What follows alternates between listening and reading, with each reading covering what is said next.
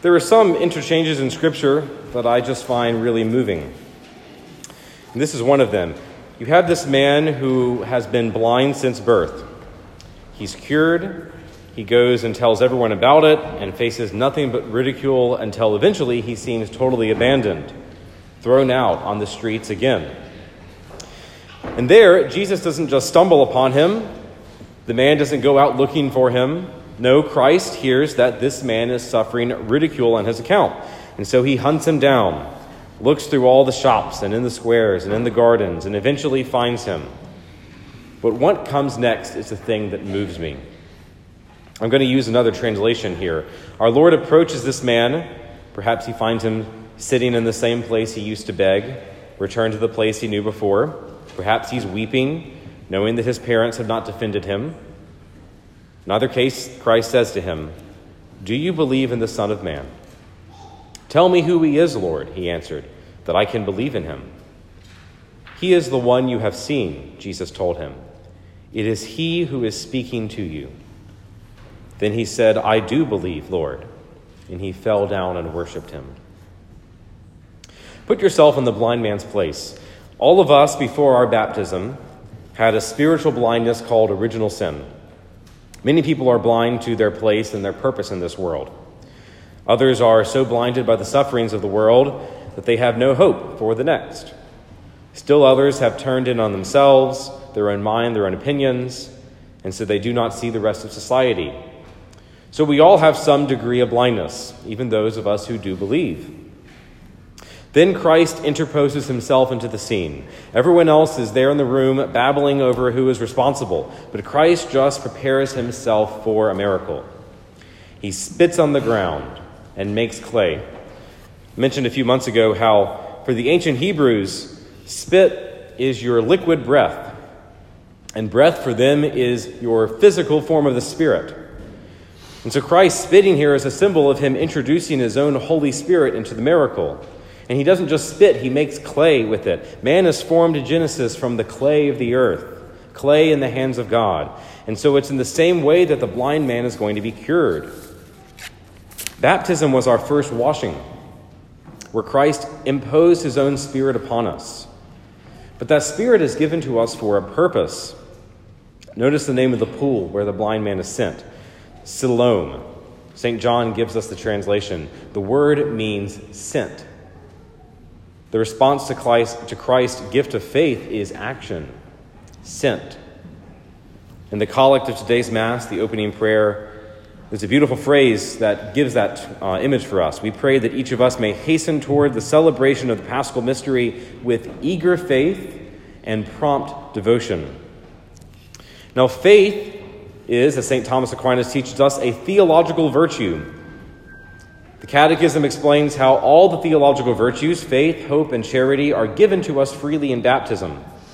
Faith is a gift. You can't do anything to get faith, it just comes to you. And that's what I find so beautiful about this interchange between Christ and the man born blind at the end of the gospel. There's this sudden realization, this sudden effect of the gift of faith in this man. He comes to know who Christ really is. And that moves him to act prompt devotion it's the other phrase in the prayer. He falls down and worships him. But he wasn't at this point immediately. He was like each of us. After his initial gift of faith, there was still this somewhat of a spiritual blindness for a time. He goes and shows himself to the scribes and the Pharisees. But when they ask him who cured him, he doesn't really tell them much. He can't tell them much. Jesus is just some guy, but he wasn't. He worked a miracle. And people don't just go around working miracles, so he must be some special guy. That's a lot of Christians. Most Catholics in the pew today are sacramentalized. They have been baptized, confirmed, they go to communion, maybe they confess their sins when they've been guilted into it. They're sacramentalized, but they're not evangelized. They still don't really know Christ. They know about him, they know uh, that he's Jesus, that we go to Mass to worship Him, but they don't know who He is. And that's where the trouble comes in. They get asked all these questions. They face ridicule from non Catholics at their place of work. They see all the terrible stories in the paper and on television. And so when they get asked, Who is this Jesus? What is this church? All they really can ever say is, I don't know. And in that moment, there's no one we can lean on for support. The Pharisees bring this guy's parents in, and they asked them, Was this he born blind? And they admit it. But when questioned further about how he could be cured, all they could say is that their son has grown up. He can speak for himself. St. John tells us the way they responded was out of fear for the Jews. They knew that the Pharisees had been throwing people out of the synagogue for becoming disciples of Jesus. They weren't willing to risk their social status or their acceptance in this group for the name of Christ. But what about their son? He remains honest, and for that he is rejected.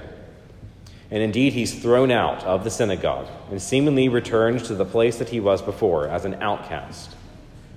This is the crucial moment. This is where the enemy wants to find us. When we have stood up for our faith, or feel like we've checked all the boxes, we've gone to Sunday Mass, we've not eaten meat on Friday, we worked up the courage to make that one confession we're required to make every year, and then we feel let down. We don't feel any different.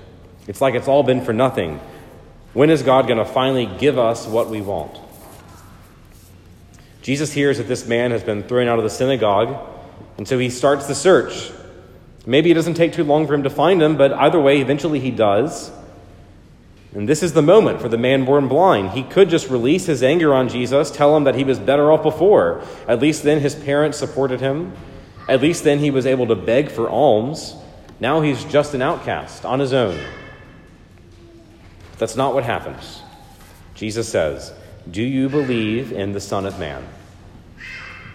Tell me who he is, Lord, he answered, that I can believe in him. He is the one whom you have seen, Jesus told him. It is he who is speaking to you. Then he said, I do believe, Lord. And he fell down and worshiped him. Faith has led to action.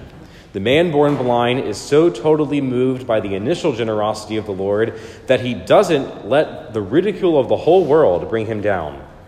Effectively, he's telling the Lord, I don't understand any of this, but I believe in you. I trust in you. It's hard to keep our faith when we feel like God has let us down. And when we have those moments, it's in those moments that the enemy always pesters us. Do you still believe all of this? How can you believe this? Did you ever believe this? And so, what's our answer? What have we done to grow in our faith? When have we ever asked the Lord, Tell me who He is, that I can believe? This brings me to, as a conclusion, the prayer of Thomas Merton. It's one of the favorite prayers of mine. So he says, My Lord God, I have no idea where I am going. I do not see the road ahead of me. I cannot know for certain where it will end, nor do I really know myself. And the fact that I think I'm following your will does not mean that I'm actually doing so. But I believe that the desire to please you does, in fact, please you.